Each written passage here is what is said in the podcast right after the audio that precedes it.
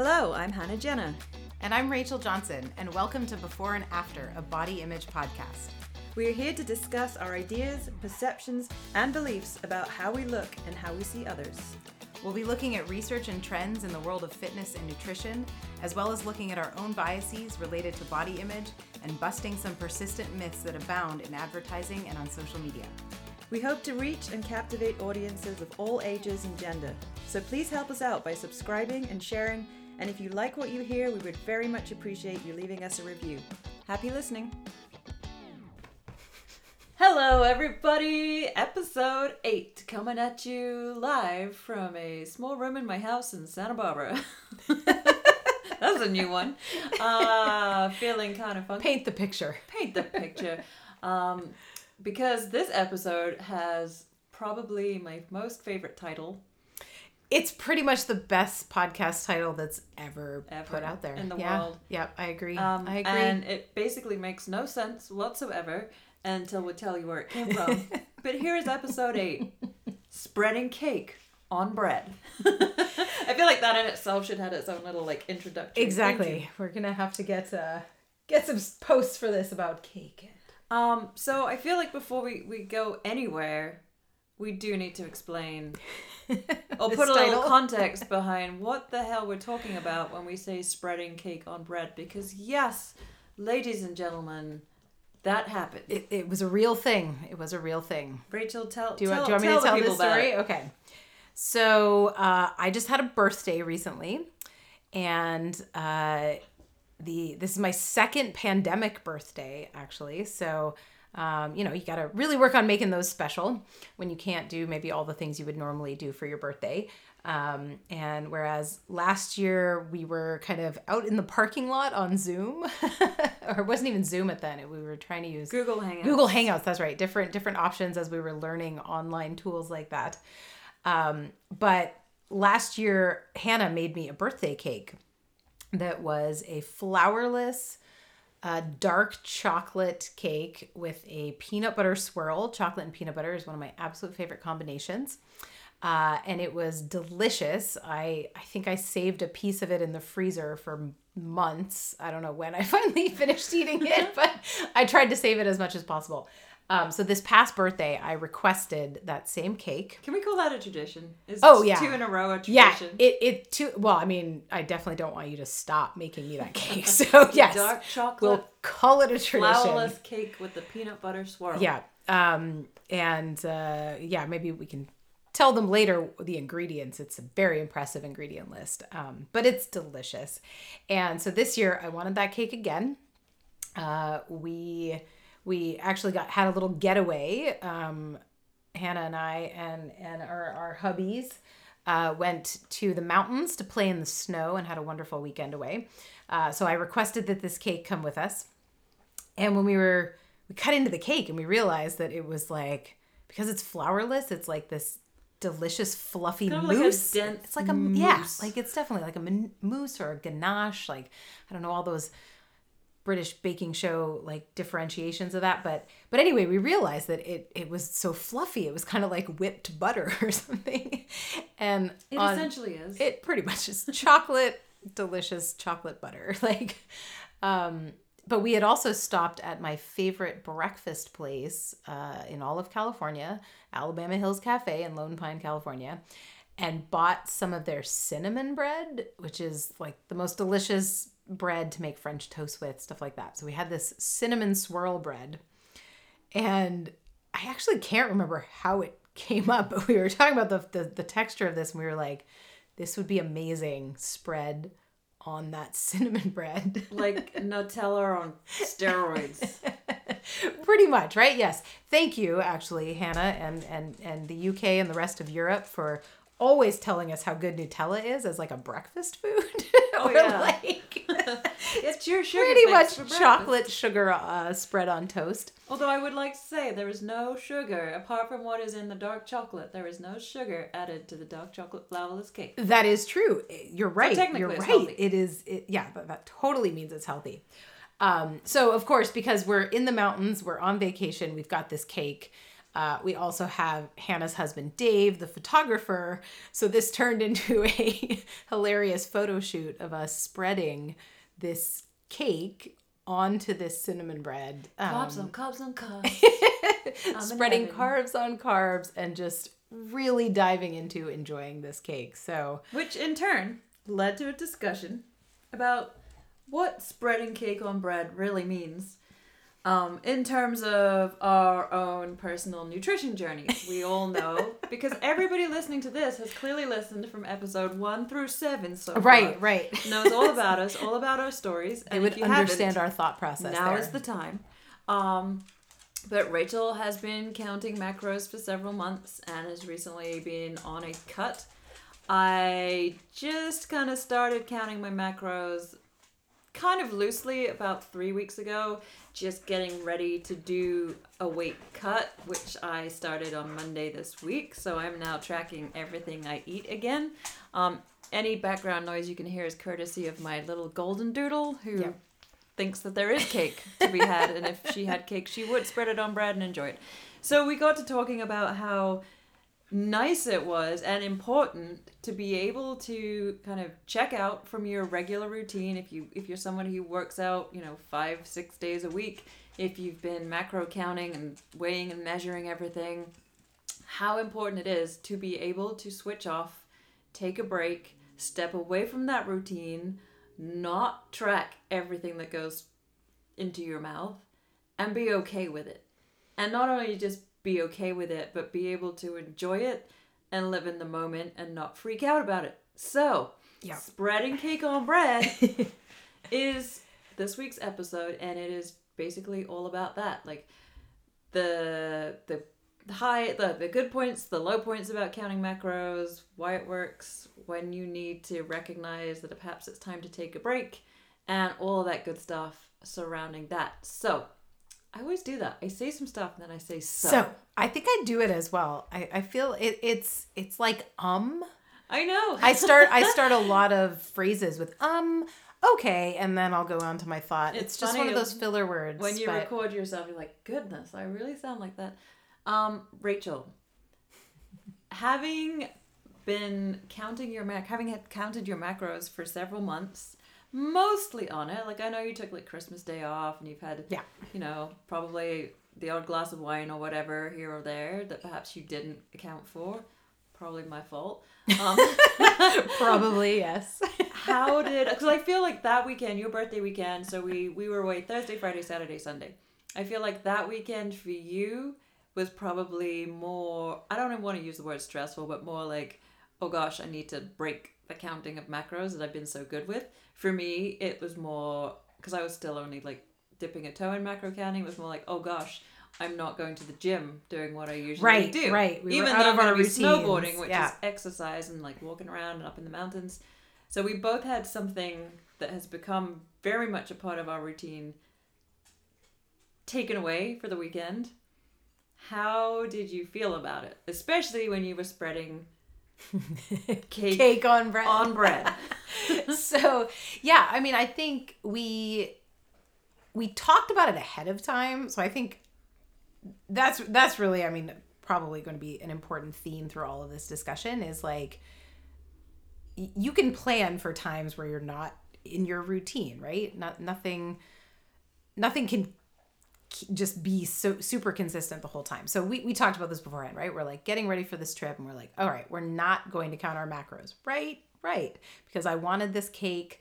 I wanted to have, you know, birthday dinners. We wanted to, you know, go to y'all's favorite like breakfast restaurant. We knew we'd be eating pancakes. Oh my gosh, Snickers and pancakes. That was the alternate title for this episode because we also had Snickers pancakes that weekend. Um, so yeah, so when you know that's coming up, that that was useful that we talked about it ahead of time. Um, and I think I felt good because in my head I was just like, I'm just gonna try to at least hit my protein numbers, and then I don't really care about anything else. Um, but yeah, we also knew we'd be active and we'd be outdoors a lot, and you always kind of underestimate probably like how many steps you get and how active you are when you're actually outside playing because we probably don't we don't do that much. We think of the gym as like place we go to exercise, but really, you know, play also takes a lot of energy. So um, I felt a little nervous because it really was like four days was the longest I had, you know, intentionally decided to like break this sort of strict, uh, yeah, like tracking that I'd been doing pretty much since September. Like, not that I was perfect every single day of all these months, but I knew, um, yeah, four days is a long time. And you start to get a little nervous about like whether or not four days will actually, how much difference four days can make. So I felt pretty good about going in. We had a great time. Um, it was a little harder coming home, but we can talk about that later. was there any moments, whether like it was going out for dinner, where you have no clue what, like you mentioned, ingredients of the cake? You know what's in the cake, Right. Um, but yeah, like going yeah. out for dinner, you never quite know like how they've cooked your food, how much Yeah. oil or butter or whatever they used. Did you feel? Were you able to completely just unplug and be like, I don't care, or was there moments where you're like, I'm trying not to care, but I do. Yeah, it was probably more that I'm trying not to care. I mean, after a couple cocktails in the afternoon, I wasn't caring probably. um, and you know, every, every time you go out to a restaurant, you can kind of, uh, when I am tracking, I would like automatically add an extra tablespoon of oil or things like that in times when I don't know how things are cooked. But, um, but it was a little of both. I mean, when we went out to breakfast, uh, you know, I got the veggie hash so I could at least have some broccoli and some Brussels sprouts with my Snickers pancakes. but I think that's just, you know, that's a different kind of habit. That doesn't really have anything to do with macros. That just has to do with the fact that I still wanted to have some healthy food along with the delicious Snickers pancakes. How many So- Brussels sprouts undoes a pancake? I don't know. We had so many Brussels sprouts that weekend though. Remember how many meals I there were didn't. Brussels sprouts in? I didn't have any. That means just like I like got all were- the bad stuff. Yeah, I mean, I, you don't often see an, a breakfast place offer Brussels sprouts in an omelet. I feel like Brussels sprouts must be just very popular in Mammoth. There you go. There you go. Yeah. Did you feel more anxious about the food or the drinking? Because I mean, we uh, honestly we didn't go wild with drinking, like compared to what Yeah. I might have done a few years ago. But it was definitely more than we've been drinking recently. So Oh, yeah. what make do, do is there a difference? Is like oh booze is fine i'm just going to ignore that but i'm concerned about what i'm eating or are they both like oh god because like there was so on our final final night i think we went and got pizza which is kind of like an alien experience to me i get cheese Oh yeah. pizza Hannah can't have but cheese, so while we ordered pizza. the pizza um we and i'm so out of the habit of ever thinking about pizza as an option for Yeah. food i just don't do it um but we went to a bar and we went inside and we were looking at the drinks menu and i think i was the first person to order and literally i hit i even though i'm not i wasn't tracking i hit that point and the weekend I was like i have eaten too much crap and i've drunk Yeah. too much alcohol and i'm starting to feel bad about it so i was like i'll have a soda water and Yeah, all of Han- you guys Hannah looked broke at me it. like she she she "What?" ordered And- soda water. and my husband just goes, "You've hit that point, haven't you?" I was like, "Yeah." And then I spent the rest of the night thinking, like, "Is that bad? Should I just like go, just throw caution to the wind and, and have at it?" But I was like, I don't think I'm gonna feel good if I put.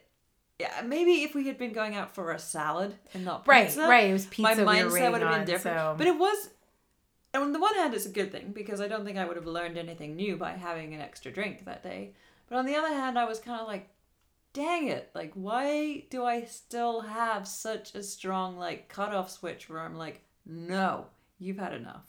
So Yeah. was, for you, was and it, it like, took you three. I mean, three days to get there. But I mean, that that made was it food or drink? Would you say more Yeah. that was like, ah, So for me, it was drink for sure. Because I really like, I mean, the more you learn about nutrition and you track macros and you, you know, you start to be able to eyeball things and just sort of guess. And so I've gotten decently well at like estimating my macros. Um, and I knew I wasn't hitting my numbers by any means, but um, I didn't feel that guilty about really any of the food.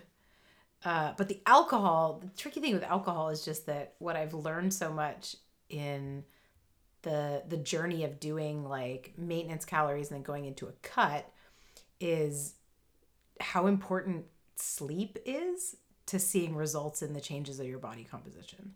So for me, alcohol generally means my sleep is going to be disrupted. Mm-hmm. So I feel worse. Like the alcohol kind of gets me because then I start thinking, okay, you have a couple drinks. Yeah, you, you lose your inhibition. So you're probably going to start snacking on things or eating a whole pizza or doing, you know, there, there's other things related to food that certainly come up. But then it's also like we were, I mean, we stayed up past 10 o'clock like three nights in a row. Hannah. like it was, Cool. yeah. so I mean, uh, for, for those of you who don't know, I mean, Hannah and I are pretty devoted to going to bed around like 9 like, Get up really early though. it, it helps it. Yeah. My, my, my partner, he goes, he, he'll go to bed at like 8.15 because he gets up at 4 a.m. So that helps. But, um, but yeah, so I think that's what it was for me is like, we did all this drinking, staying up a little later than usual, so my sleep just wasn't as good. Plus, we were at like ten thousand feet, which altitude affects your kept me sleep. up and like different beds. Like I'm so Yeah. particular about the Yeah. damn bed, and I mean I took my own pillow. Yeah. Thank God, can that travel with your me. own That things like saved that. me. Yeah. So, do you feel like you did a good job of being able to unplug from the routine of macro counting, or did you have any kind of alarm bells of like, holy crap, I'm starting to get to the point where macro counting is kind of controlling me a little bit? And if that happened, is it enough of a warning flag to be like, ah, I probably should think about moving towards intuitive eating for Yeah, Base. yeah. I mean, I'm not. Yeah, I, I don't know if I've ever really got to a point where I I worry that I'm obsessing about it too much, because I think, um, I don't know. I I guess I I don't really have much frame of reference from my past, right? Like I imagine you you have you are much more in tune to your triggers and stuff because of your past with an eating disorder, right? Um, and I don't really have that, so. I I do have an addictive personality though. Like I mean, we've talked about that. Like I used to smoke. I you know, I I definitely like feel that kind of trigger sometimes, but um I don't know. I mean, I I think it's more I I just intuitively know on like an emotional intelligence level that I don't want to ever get to a point of having an unhealthy relationship with food. So so I think these kinds of breaks are important. And I mm-hmm. think that's why I felt good about it going in. I was like, yeah, it's my birthday weekend. We're going away with friends.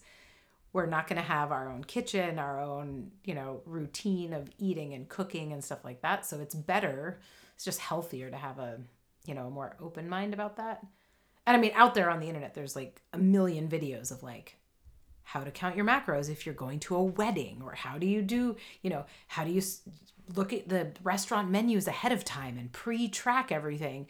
And and there's a place for that. I think if you really feel you need to be there, but like if you're going to someone's wedding or something, like I just don't feel the need to be that I- strict. Yeah, I mean, I think if you're if you're like a weight class athlete, yeah, there you go. That's a perfect example of a good reason to do it. you know, you are literally so black and white or have massive emotional eating problems, and like the Yeah. only thing that is keeping you like on the right path is by living by the set of numbers. Then Yeah. fine. But if you don't check any of those boxes, if you've gotten to the point where you cannot enjoy a day or Yeah. a weekend, that's like a big warning flag. Yeah. I mean, I'm always really wary, like with with my clients, like Yeah. if somebody is i really don't like going much beyond six months straight of macro counting because it's just At all, regardless of if it's like a, a cut or a it depends it depends if somebody has managed to you know cut some weight and then we've like reset their set point and they're Mhm, mhm. ticking along kind of nicely and we're just sitting at maintenance at, and they're happy with their body composition i'm all for trying to like phase out the macro counting and phase in the intuitive eating and Okay. it's That's interesting because like I'm over six well. months now, and I'm like, oh, is that something I it's like everybody is different but like i don't like macro counting for me is something that unless you are like i said like a weight class athlete or there's a very specific set of circumstances Yeah. it's not something i feel like is necessarily healthy for I've got to keep this up for year after year after year. Right. Like by the time you've hit six months, if you're decently well informed and you you know you're pretty stable with your emotional responses to food, you should have a pretty damn good idea of what it takes to fuel your body. Hmm. So so what does that look like? Because I think intuitive eating. This is um, it's definitely like a phrase I've I've heard a lot. There there there intuitive eating coaches. There's a lot of you know people talking about this on the interwebs. but like what does that mean? What does that mean for you and like your clients when you like move them to intuitive eating? What does that actually look like? It's I mean the process of it basically begins with like phasing out um macro tracking. So we don't go like all or nothing. It's not like macro counting 7 days a week, dead stop. Okay. Because um, as you will probably find out whenever you decide that you're no longer going to weigh and measure and track everything Yeah. like it becomes like this it does get a hold of you like you know it does kind of own you a little bit Yeah. um and and it's a good thing to achieve results it's a good thing to learn how to best fuel your body and to like really learn like because so many people have actually no clue what they put in their Right, bodies. yeah, Like, exactly. they really don't they think like oh yeah I, I don't really eat any carbs and in actual fact that couldn't be further from the Oh, yeah. truth That's like every Um, every time you start coaching someone new or something, don't you always ask for a, just a food journal? yeah i Like mean just write down everything you just- eat. And yeah, we'll let's let's take a Yeah. look. And most of the time, what people think they're We're doing and what they're actually doing, there's a big discrepancy, or people have no clue. Just like if you, when you're cooking and you're pouring olive oil free flow, Oh god. that yeah. actually you turned something that was a low calorie meal into like something that was well over a thousand calories just because you ate half a bottle of olive oil. measuring um, oil and measuring nut butter. Those are the two things, right? That no one. Yeah, that people are shocked when they find out what a service is. when a you serving measure is. what yeah. a serving of peanut butter is, it's disappointing. It is. It's a tiny little amount of. and I, I actually like when I first started macro counting, and I, I I loved peanut butter. I still love peanut butter, and I got mad at the jar of peanut butter because I refused to believe that what I was reading was actually true. Um, because I was like, that cannot be right. It says like two teaspoons or two tablespoons or something like that, and what I was looking at was definitely not what I had been giving myself.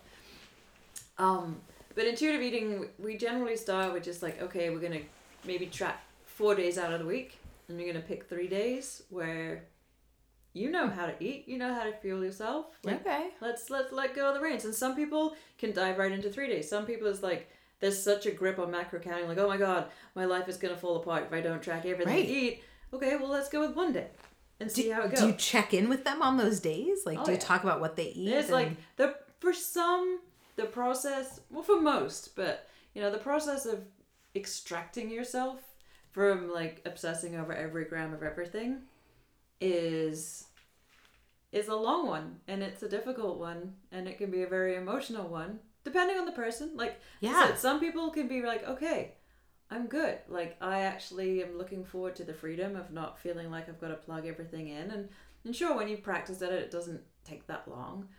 But um, it's I was very nervous the first time I ever coached somebody out of their macros and Yeah. into intuitive eating. I was like, I don't know how this is gonna look. the imposter syndrome was real. And on the other side, this person had done it long enough. Um, they knew what was good food to eat, what was Yeah. not good food to eat. They knew what made them feel great and what did not make them feel great. And they like knew that if they went out for dinner and threw caution to the wind, that sure, if they weighed themselves the next day, maybe it's gone up a little bit because there was more salt in the food right. Right. or they just ate all the carbs and they were just loaded with glycogen and Right. its Might be a little bit bloated, but feel great in your workout.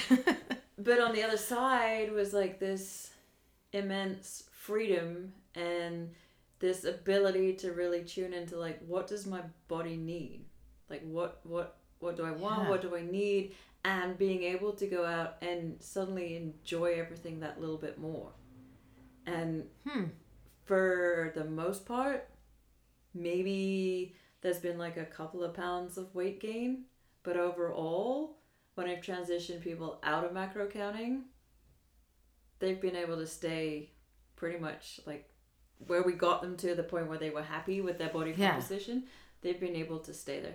And are these um because I, I know your clients kind of run the gamut of of their level of activity and athleticism, I guess. Like are these athletes? Are these folks that are like intuitively eating for a certain kind of training? Like they keep their training up the same or Honestly, uh, Or some of them a- just, like, normal mix, people, like some people like have been like former athletes and Okay. are now very normal people with a very healthy relationship to the amount of exercise they do got it. and what they eat and and then you know every now and again they might just track for a couple of days just to see Yeah. um, but there's like an immense freedom in intuitive eating but i feel like macros is a great way to get you to learn like what food actually like is made up of Right. to right, educate yeah. you like when i first did it like i always thought that i didn't like i have a an issue with eating fat for example like i Right. cannot Oh eat God, visible fat I like if, if you give me a piece of like american style bacon i will pick out the meat and throw all of the fat aside i'm sure it came from you know earlier episodes we talked about like the 80s 90s where like fat made you fat it's the, the Fat worst made thing you fat. ever Yeah. and it's true. Like when I do count macros, all I have to do is cut fat down and I will start losing weight. But like I still have this kind of stupid mental association that if I even look at fat, then it's coming Yeah. coming to get. but when I first tracked my macros, I was eating tons of red meat and just like cooking with olive oil, not with like gay abandon, but like Yeah. certainly yeah. not with a kind of eye of like oh wow this is this adds up fast. And i was like oof. And the first couple of weeks when i first ever tracked macros was difficult. I was like oh god i don't know how to eat anymore. And i got it all wrong on some days. And then you know you get to like 7 p.m and you've got to eat egg whites because Oh my god, that's the worst. I, I remember that distinctly the first time I ever counted macros and you're hitting your protein numbers. I think I feel like everyone who tried to do it on their own at some point had that moment where you've used up all your carbs, you used up all your fat, and so you're like, what do I eat? what is that Egg whites. Egg whites, not cooked in butter, just like egg whites. Plain Yeah. egg whites I mean, yeah, this intuitive, I mean, intuitive eating, it does, I understand the freedom of that, but I got to admit, like at this point right now, that sounds, that sounds like scarier to me because I think I've gotten in such a routine. And I think the reason I could be comfortable going away for my birthday for four days and not worrying about it was that I knew when I got back on Monday, I was just going to go back to my routine right and i was i i you know i understand in, in myself but also i have coaches and friends to remind me that like four days isn't enough to lose 20 pounds which means it's also not enough to like gain 20 pounds right like mm-hmm. four days isn't going to ruin anything you can always get back to your routine and stuff like that but do if you weigh in every day do you Yeah. how i do so i do How nervous were you super nervous getting on Yeah. your scale after Super Mammoth nervous. weekend? Super nervous. And and and i mean rightly so because it was higher right? And it's actually we're now 10 days after that like and it's still I, i'm still like it's not it's not that it's really gone up. It's it's i've just stayed at like a plateau from where i was before that week. Um and there's tons of reasons for that right? Like i know if you drink a bunch of alcohol um you might weigh less the next day because your body's dehydrated. And then probably for 2 to 3 days your your weight will actually be elevated. Um and like you know I've read all that like I understand the science of that but it still sucks to see that on the scale. Um even though I know you know why it's happening. So if you had told me that I was going to take those 4 days off and then come back and have to eat intuitively I don't I don't know if I would have been able to like take those 4 days with so much like with such lightness, right? And just be like, yeah, no problem. Cuz So I do you not trust yourself to be able to eat like kind of what your body needs to stay at maintenance or to be able to like eat in your slight Yeah. deficit that you've been sitting at for a while now? I don't think I I don't think so. I mean, that's why I find it fascinating to be like at what point do you feel comfortable enough that you know what you're doing? Because like i definitely i've gotten good at estimating whether or not i've hit my protein numbers mm-hmm. right? Like I, I could tell you like you know on a given day if i have like fish at dinner and i've had some yogurt in the afternoon and had some eggs in the morning plus you know my requisite no cow bar like that i'll be sitting around 130 to 150 grams of protein right? Like mm-hmm. i can guess at that but I think in these six months of like tracking everything pretty carefully and like going on this journey, um, I think I'd still be nervous that the progress would stop. So Like I'd mess it up. the question um, from the last episode where I asked you about like shoulders, and you were saying, "Oh yeah, I like the way my shoulders looked in the pictures from the CrossFit Yeah. Open," and I was like, "Okay, well, when will you know that it's enough?" Right. I, I And it's the same with like with the whole macro thing. Yeah. They have a they serve a very good purpose, and like I'm all Yeah. for it. Like if if somebody comes to me and they have a history of disordered eating. I'm very tentative about going down the macro route because Right, it feeds into it's like every little like obsessive. yeah. obsessive nature that you would come with. But if somebody is like healthy and, you know, open and honest and ready to share, like, oh God, this is too much, or like, yeah. my mind's yeah. exploding, or whatever, like, they'll take themselves out of it. But if, if somebody comes with like a, okay, let, let's give it a shot, and they're open minded and they're apparently healthy, it is a freaking awesome tool. Yeah. And it's going to teach you so much. But I will never buy into it as like this is how you need to spend the rest of your Right. life. So I mean, like honestly, then are, do you think like am am I heading in that direction? Like if I, I mean, uh, like I, I it never occurred to me that you know because I also I started with a nutrition coach the macro counting thing this last time around uh in September of 2020 and in January, I basically bought like a year of it, right? Like I've got all of 2021 with this like, and it's it's like um, kind of the, the more basic one. Like it's it's you know I check I do a check in every week. I have access to the software, but it's not like really uh, a lot of like coach FaceTime or something. Yeah. Um, but like, should I think of taking a whole month off or something? I would say it wouldn't necessarily be like I'm to take a month off and then I'm going to get right back into it because then you spend your entire month thinking about getting back into it. Right. Like I'd be worrying about like that yeah, exactly. I would exactly. say it would be a really great goal.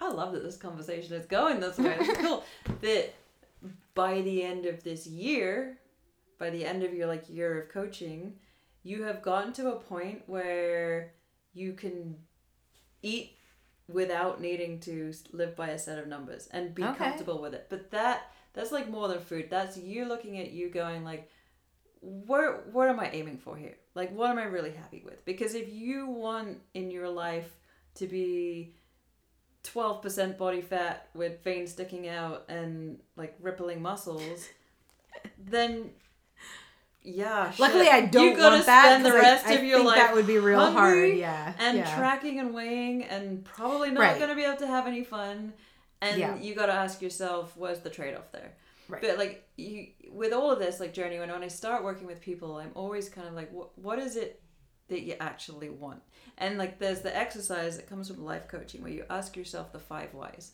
so you'd be like okay you, you want to track macros you, you want to lose weight okay why do you want to lose weight and you keep asking yourself the why till you get down to the very root of it so you actually right. find Yeah, out like yeah, yeah.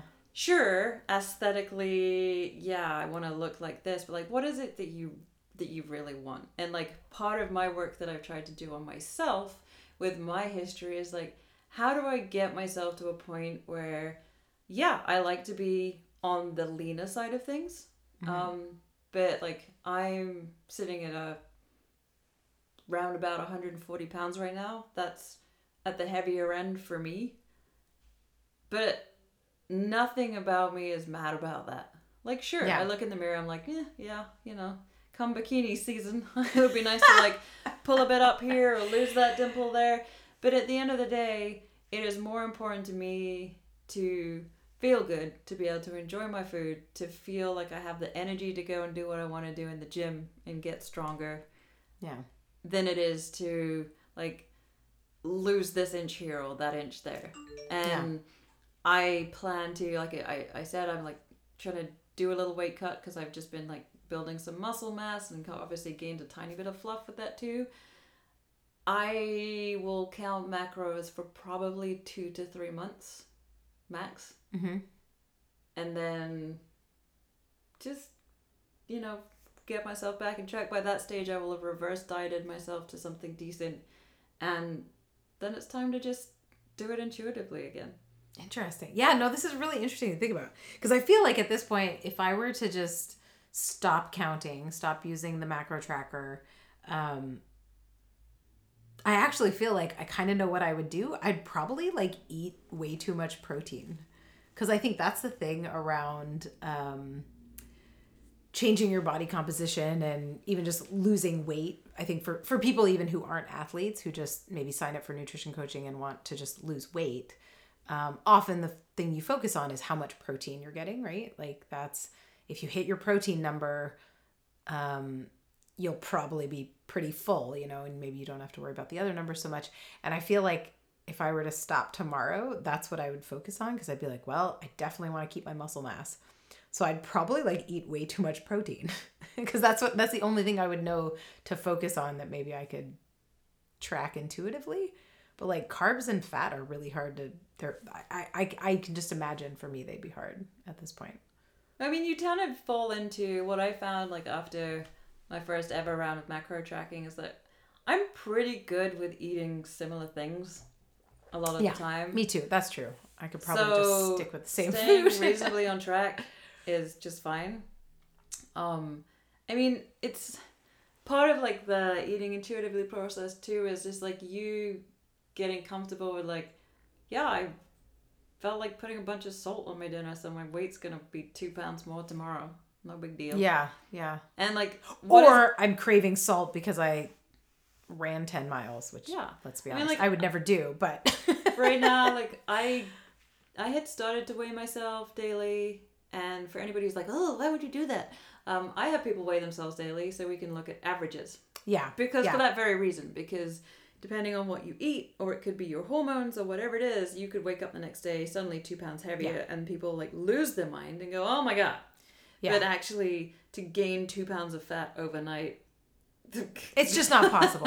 No, you're you right. And that is so much that is a super important like- thing to say. I'm really proud of the fact that after that weekend in Mammoth, I came back and got on the scale, and it was maybe like a little bit heavier. I don't remember, but I was all separate and I didn't care. Yeah. I was like, I know exactly why, and I know that if it's high, in a couple of days, I'll be back to kind of what it was because, yeah, sure, I ate more than I usually do, but it's I didn't eat enough to do significant like damage to be able to like right. right. gain many many pounds. Yeah. And I mean that you're right. That that's super important. Like when I say yes, I I step on the scale every morning, it's definitely, you know, I I want I want people to understand that it's not because I'm super obsessed with that number on the scale. Like I also want to gain muscle, which is heavier, right? Like I will I will uh, at some point yeah, get to a point where I'm actually looking for the scale to go up and stuff like that. So I don't I'm not encouraging people to be obsessed with the scale, but I do think it's like our distinction between before and after photos and like progress photos, right? The scale gives you just one more piece of a puzzle that is average. And it's true. Like my um my weight graph, um that's the other thing I love about nutrition software is like being able to look at things in charts and graphs. um, and it's crazy. It's like over the six months, it's like it's like the stock market, right? There's a well, it's the opposite of the stock market in my case because I'm slowly losing weight, whereas the stock market usually goes up over time. But yeah, like over time, there's this n- very small but steady downward slope. But if you zoom in on any given week, it is like super crazy zigzag, right? If It's like a cardiac to meter, do this right? just to like see Yeah. a free app is Happy Scale. yes, happy scale. I like- use that one. It's it's actually really fascinating. It'll like put pins in for your daily weight Mm-hmm. and then like create your average line. So even if you get on the scale one morning and you've suddenly jumped up by two or three pounds, Yeah. females out there, you'll know the deal. It happens. that you can then look and go, oh, okay, well, the average weight is still fine. Yeah. We're still Oh, either absolutely, like we just evened out or we're still actually technically going down. Yeah. And I will say the one thing too with like I mentioned earlier how what actually I was worried about most when we were away was the quality of my sleep because that's actually the thing that I have noticed with the scale. Because I weigh myself right as soon as I get up in the morning. Um, that's also the key is to weigh yourself the same time every day because otherwise it's kind of remarkable that your weight fluctuates so much over the course of a day. Um, but if I sleep really poorly, especially for like, let's say I don't get great sleep for like three or four nights out of a week, I can guarantee, like, I, I just know that will be a week where my average weight will be like plateaued. Oh yeah. Even if I'm in a cut, right? Like, if I'm in a caloric deficit, I'm probably actually losing weight, like, whether it's hopefully it's more fat than muscle, but I'm losing. Um, but if I sleep like shit, it will it'll plateau until I get my sleep back in order. Hundred percent. Like th- those other pieces of the puzzle, people think it's all like, oh, it's all to do with food or how many hours you can spend in the gym. But Yeah, actually, not at all. for many people, it can be everything that you do outside of those things that is required to kind of make those other parts work. Yeah, yeah, yeah. Sleep is huge. So that's uh, that's definitely why I was more worried about the alcohol. But But yeah, I mean, like, it's funny when I say it out loud and talk about macro counting and intuitive eating. I have a shitty business model. I'm like, come come to me for like nutrition help, and I'm gonna tell you to figure it all out so you don't Well, need me anymore. but clearly, I have I have also just proven like wait a minute though, you actually need a coach to guide you through oh, that as yes. well oh, because oh, I 100%. I think I, I think that's the thing about intuitive eating, like, and I see this on, I mean, right, I see this on social media where there's tons of misperceptions and, you know, people out there telling you, you know, opposite ends of the spectrum and calling it the same thing. That like, to some people, intuitive eating means like, I sit around and I I don't put any food in my body unless I feel hunger pains in my belly. It's like, well, that's not intuitive eating, right? And like some people are like, well, I ran 10 miles and then I didn't feel hungry for 6 hours. I'm like, that's not intuitive either cuz like if you know you ran 10 miles, you should probably know your body needs fuel even if it doesn't feel that That's way, why right? like, macro counting for like three months, six months, you know, eight months, whatever, however long it takes for you to understand, like, to have probably gone through, like, let's find your maintenance. Maybe let's go through a cut. What does that look like? Let's get back up to a new maintenance level. Or if you're looking to gain weight, like, you learn what that feels like, what that looks like. And you've repeated it enough that you have kind of like the muscle memory, right? and So you learn like, what's a good day in the gym feel like? yeah. Like, and like, do you feel you know? well fueled and am I fueled? Am I struggling? What do I need? And you learn that through macro counting because you have been very precise about things. But then it's, you know, if, if you get to the point where you go out for a meal with your loved one, your friends, your family, whatever, and you cannot enjoy it because you're stressing over the numbers, there's no freaking point in you going out for Right. that meal. right. And then all of a sudden your social life is affected. And now we've taken macro counting to a point where it's like Yeah. this is tipping into like we're creating a problem, we're not solving a problem. like if you're that person that shows up at like a friend's wedding with your own Tupperware container of mm-hmm. like chicken and rice or something. and like I said, like there are incidences, of course, if you're a weight class athlete or something Yeah. like that, Yeah. then yeah, there's gonna be times where you gotta turn up and do freaky things.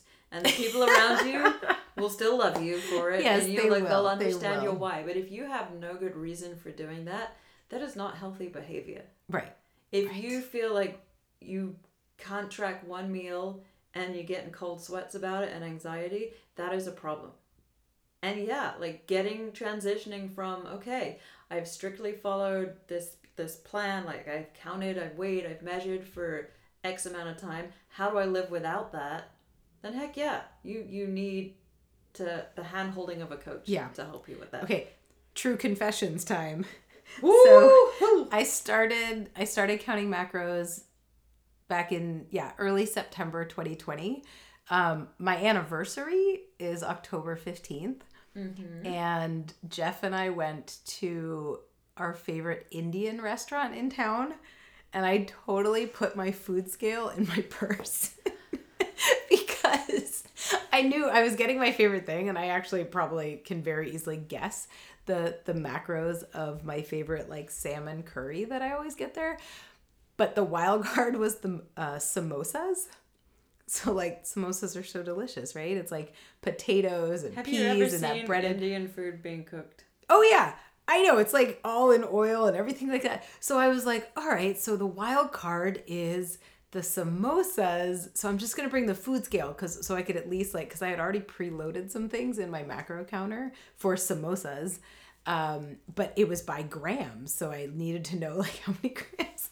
So I totally I pulled out my food scale and just sat it on the table to weigh my samosas when they came to the table. Oh my Luckily, goodness. it was it was during it was I mean it was during the pandemic. I think it was when we had gotten last time we'd gotten into the tier where whenever outdoor dining opened up again in the fall or mm-hmm. something. So we were on their patio out in front of the restaurant and there was only one other table that could not see me at all. Like but I still felt a little ridiculous. But I Oh, was like only a month in. I was trying to be No, really I mean I get it. Like careful, I, my first round of like tracking with a coach, and like part of me is just like, if I have a coach or someone's paying me attention, I want to be like best in freaking show. Like Oh, yeah. I want like all the Oh, stars, and like A plus and all that. Like I, that makes me sound like such a little shit. But you know, I just like I want to achieve people. Oh my gosh, And- yes. So I had been, I was probably six weeks ish into my macro tracking. At the time, I was still a pro sailor. So I was um, on the boat out in Rhode Island. I was staying on the boat. I had started to get to know the people who like had boats on the dock and would come down in the evenings and weekends, and and they were all having like, the, oh, there was like some kind of palooza event with with all the Something boats palooza. something palooza and so you know they invited me and i was like oh cool and then i was like shit that means i've got to go on their boat for a whole day and like eat whatever they're eating which is going to be like chips and Oh, yeah. dip and like probably hot dogs and beer and Not being able so- to eat cheese saves you from a lot of Yeah, party. But I got like straight up regard. anxiety, and then it turns out that the day of this palooza, that it was the weather was terrible. It was like a full on storm. They had to cancel it, so we decided to have Docker Palooza instead. Oh, Where, nice. like There we all go. gathered on the dock. I mean, like Doca Palooza sounds like something you could uh, bring your own food to. Right? Waves were crashing over the dock. It was like that bad, but everyone was like, "We're hanging in here. We're doing this thing," and it started at like eleven a.m. Like I'd gone to the gym. I think I did a double session at the gym just to make sure. And then, and then, like immediately I walked down the dock from the gym and someone's there with a Bloody Mary in that hand and then Mm-hmm. like the the there's some like local food from like the harbor that's like fried clam situation. Like it's like it's like a ball. and it's like dough clam and clams situation. and like it's it's definitely something where I was like I don't even not even know how to deal with this. And for a hot second I was like, "Oh god, I I I just want everyone to go away and I just want to Yeah. shut myself in my boat and you know, get to my food scale and track everything." And then I just had this kind of like moment of clarity where I was like, "What the hell? Like this is one day these people who have made you feel so welcome here Yeah. when you're staying on a freaking boat all by yourself, like across the country from your friends and like your, I think he was fiance at the time, and why can I not enjoy Yeah. myself? Like, is it? Am I really obs- that obsessed with these numbers that I cannot for one day just enjoy myself and throw caution to the wind? and So and like- the rules of hospitality mean you should probably not turn down their clam situation. I gotta look up what they're called. clam situation is I think it. clam situation works just fine. Uh, if I ever have own a restaurant, and I'm gonna serve a dish called clam situation. the situation. clam And for dessert, situation. there'll be cake spread on bread. But anyway, like I decided, like, to hell with it. Like this is stupid. Like, what does it even matter? Like, Yeah. even if I gain ten pounds today, which is not possible, I can get rid of it. It's fine. Because I had just at six weeks in. Like generally with macro counting, like the first month, some people change it a little bit. You know, maybe the first week you piss out a few carbs, and then you kind of like not much happens, and everyone thinks it's a disaster. And then you get into the second month, and then your body goes, eh, okay. And I'd just gotten to that point where I was like, oh, progress. But I threw caution to the wind and I ate the clam situation and Pringles and I drank Ooh, Pringles. they're pretty good. And I drank wine and I drank beer and I drank Bloody Marys and whatever else anybody gave to me. And just, Mixing all that is ill advised for other reasons, I think. yeah, like it's not recommended, but you know, it was fun. in the wine and. Bloody Marys So- together. And that hmm. was super important. Like I had fun in the moment. I allowed myself to be sociable and to enjoy it and to just be like, this is one day and tomorrow I can go back to the damn food scale. So anyway, I get up the next morning. I probably felt like shit, but got on my scale expecting like disaster Yeah. to happen. Not a freaking thing. Right. And in fact, that week I then went on to like there was a period of the, a month where I just really did drop a decent amount of weight, and I was like, you know what? One of those other factors, like we were talking earlier, like sleep is important. Yeah, And yeah. water and movement and exercise. Maybe and, just and having a little fun was the factor too. stress is also a huge roadblock to success when it comes Yeah. to like losing weight. And I realized that I had been so like uptight if I couldn't track every gram. I didn't I hadn't had fun really in 6 weeks. I'd had superficial fun, but I hadn't like just Yeah. let go of stuff. And that like sleep was your roadblock. Like Yeah, stress absolutely. and anxiety was my roadblock. And then I was like, okay, sure, if I indulge in clam situations every single night with multiple different drinks, I'm probably going to not lean out in the way I'd like to. But if I do it every now and again, there's absolutely nothing wrong with that. Yeah. And then at the end of like so I I did 3 months with a coach of like solid macro tracking.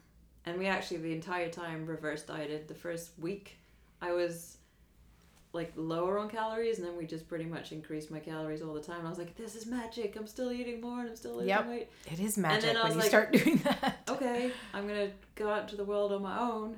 And I still tracked for about another I tracked everything for about another two months after that. And then I was like recognizing that I was becoming too obsessed Yeah. and that I was starting to like limit myself from being able to enjoy eating anything, not just like going out for a meal, but like, and I was also developing some really not good eating habits. Like you've seen it for a while. Like I was eating freaking cold vegan hot dogs Oh my gosh, yes. on a gluten free piece of cinnamon bread because it hit- Cinnamon raisin bread cinnamon raisin bread with a with vegan hot dog. Tabasco. Because it hit numbers. Yes, I think our listeners need to understand this. I came over one morning. You were toasting a piece of cinnamon raisin bread, slicing up a vegan hot dog, putting it on top, and then putting on. It wasn't even just straight up Tabasco. It was like the green one or like the jalapeno Tabasco. I don't Mm-hmm. know. But like, who puts Tabasco on cinnamon raisin bread? Me and pregnant women. Yeah, exactly. this was like this was like I under normal circumstances, if I didn't know you as well as I know you, I would have asked you, Like, "Do you think you're pregnant?" Like, because that was the most disgusting breakfast I've ever seen. So you know, But it fit her macros. it fit my macros. Like it can, it is a great tool, and I'm currently coaching many people through doing it. And, um, but I think there also needs to be a very healthy, like, okay, you've either like reached your weight loss or like, what is your ultimate goal? Like, where Yeah, is your journey? yeah. Because if you're seeking this aesthetic, it's probably never going to be good enough. Right, you'll get there and you'll be like, oh, but I could go a little bit more. Like, Yeah, that's Let's true. adjust these numbers and live by them more strictly, and I could, I could take this out of my life and you know what there's got to be unless there's a really good reason there's got to be life balance like the ultimate goal for me as a coach in terms of my clients is to get them to a place where they're fundamentally happy within themselves where they don't need a macro tracking app as a crutch. Right, right.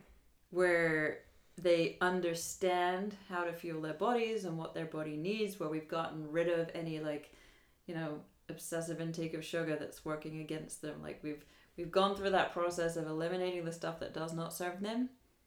Like finding out ways to like nourish them and to be like happy like where is we all have kind of a set point with our bodies like genetically. Yeah, how do we make the most out of ourselves and be as healthy as we can be and able to do everything we want to do without just like working against ourselves and being mean to ourselves and spending the rest of our lives in a situation where it's just like I just can't ever seem to be happy. Yeah. And then maybe if I just get that little bit more obsessive, there'll be happiness. It's like it doesn't work like that. It is. It's so sad when you're like, I mean, I see this, well, I mean, a fair bit online, it, you know, in, I mean, groups like, I don't know, like the Power Abs Facebook group and all these random, you know, CrossFit groups that I'm in on Facebook. And you see people that are like, you know, I'm just finally, I've like, I've reached this point where I just don't think I can do anything else. I've, I've been eating about 1400 calories a day for the last two and a half years. And it's just like, wait, what? Like, mm-hmm. You've been starving yourself for two and a half years. Like Yeah. that cannot be a happy existence. But these are athletes, right? These are people who are also at fourteen hundred calories a day, going into the gym and like really pushing themselves. And I mean, it's they're true. almost like, like, athletes are almost some of the group that need coaches when it comes to transitioning More, out of right? that more than almost anybody because, like, sure, they need a coach is to get them to have eat to more. live Yeah, to function as a straight up machine, yeah, but that is not a life you have to live to Yeah. just be a human. right. Well, and I mean, even as an athlete, like I mean, I think of we've talked about this before of how when I started eating a lot more carbs Mhm. than I had when I was experimenting with, you know, different macro numbers with like higher fat diets and things like that for different medical reasons. Oh my goodness, like there's no denying when you've eaten well to like fuel the kind of workouts you want to do, it's I mean, it feels like magic, right? And I'm sure I'd have to totally change the way I eat if I decided to become like a long distance runner. Yeah. Um, but yeah, like finding that sweet spot of knowing what to eat so you just feel good in your daily life, whatever that looks like, whether it's athletic or, you know, otherwise. I mean, like I Um, want to, I want to kind of like say that you know I've mentioned three months, six months. Like for some people, macro counting for a year is what it takes to have gone through like like the ebbs and flows of weight and like figuring out Right. Right. like how best to fuel yourself and and what it all looks like. I mean, it, it's as we said before, it's everyone's different, and so it takes a different amount of time and different experiences. But like for me personally, as a coach, my ultimate goal is for people to to learn how to fuel themselves to be happy and healthy yeah. and Yeah. not to need to lean on something that has the potential to lead someone to obsessive behavior for longer than they need it. And it, Right. it and when you're coaching someone in, for long enough and you get to know them, it's very obvious when they're ready to graduate. Yeah. Yeah. Okay. That's Like good if to your coach knows you well, they will know when it's like, okay, now now's time. Let's let's try this. Let's try and not be leaning on this tool too hard. Interesting. Okay.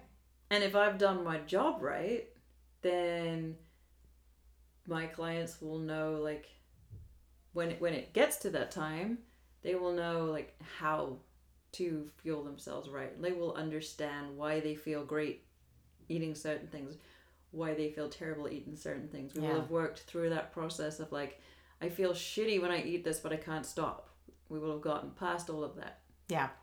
And then my job then is to be there is like, lean on me. Let's go. exactly. That's what you're here for.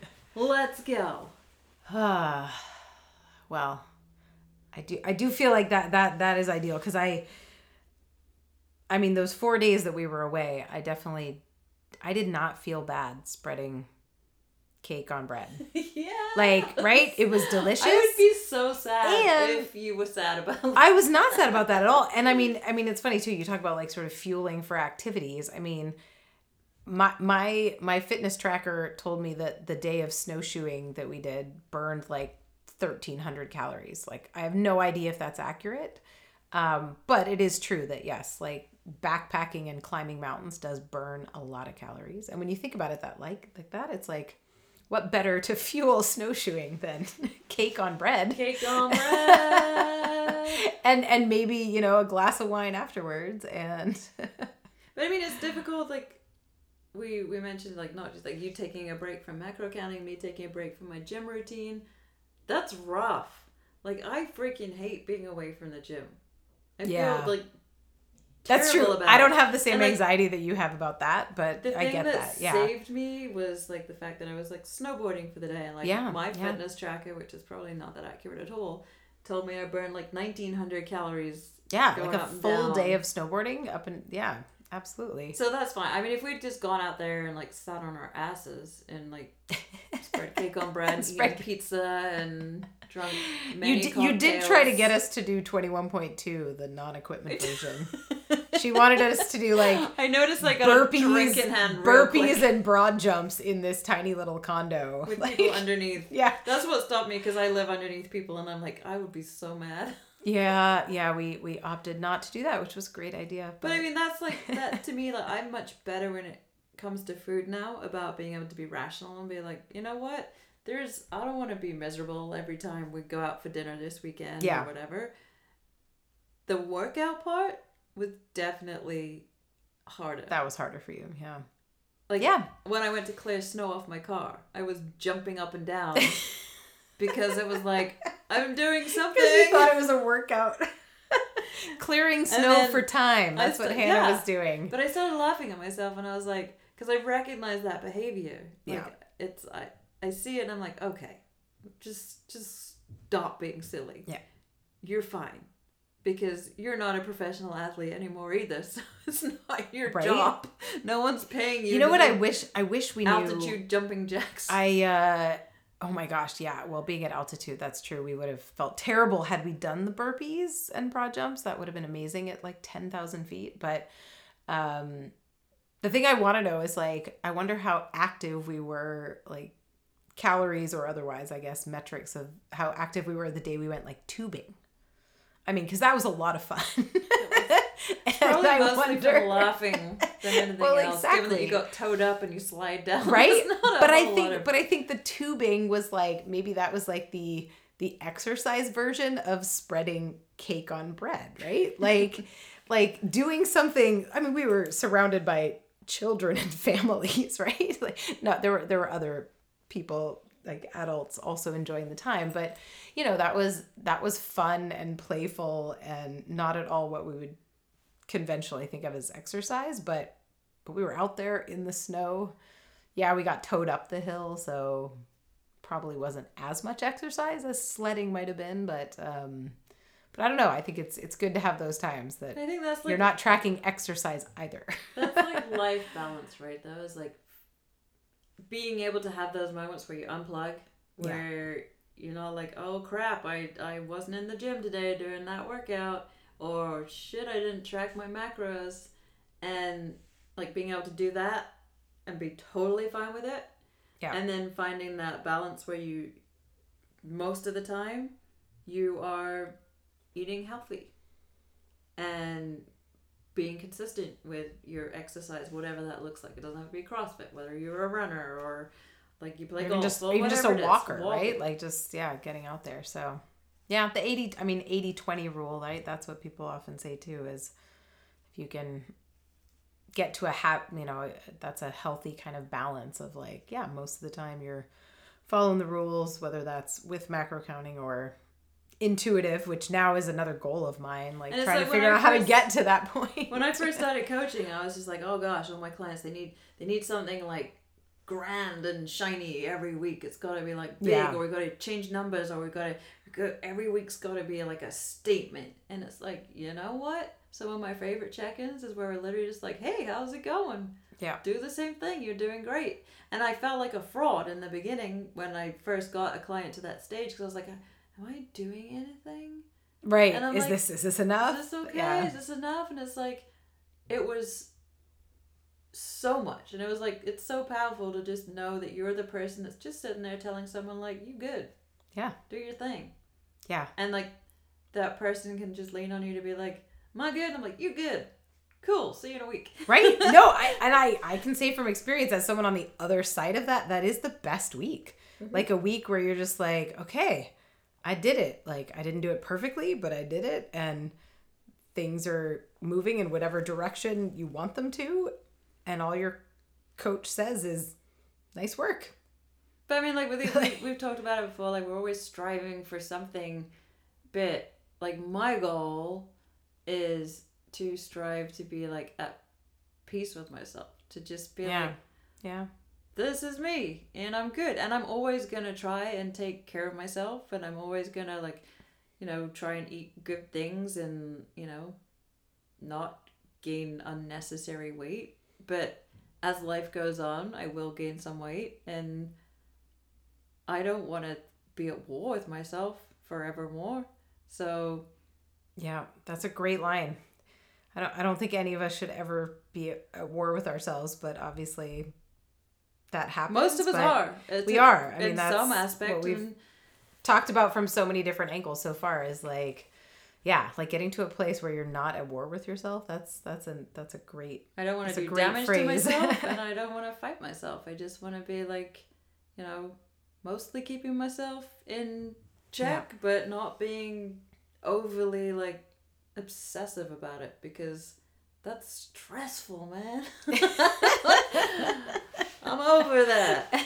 I want to. En- I want to enjoy me and cake on bread. and cake on bread because if you haven't tried it, you probably should. Oh, oh my goodness. And we did mention the ingredients of the cake earlier. oh So right, tell you. yeah, it's super simple. If you're really bad at cooking and you want to impress somebody, you should do this.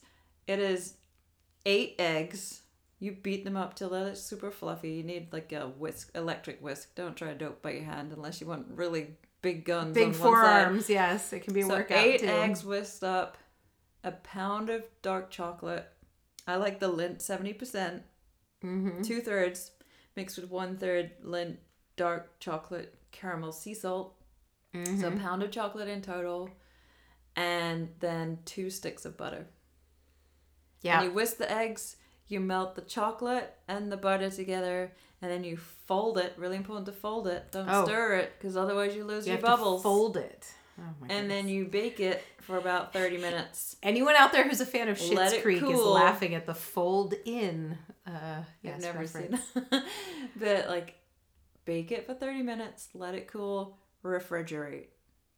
Yeah. And it should be like it's it is dense, but it should be also kind of like It's fluffy. It's like a mousse. Yeah, it's very spreadable. if you let it Um, cool, it goes like mousse like. Yeah. If you t- have it straight out of the fridge, it's more firm. Yes, I have. I mean, if you let it warm. I have four pieces of it currently in my freezer.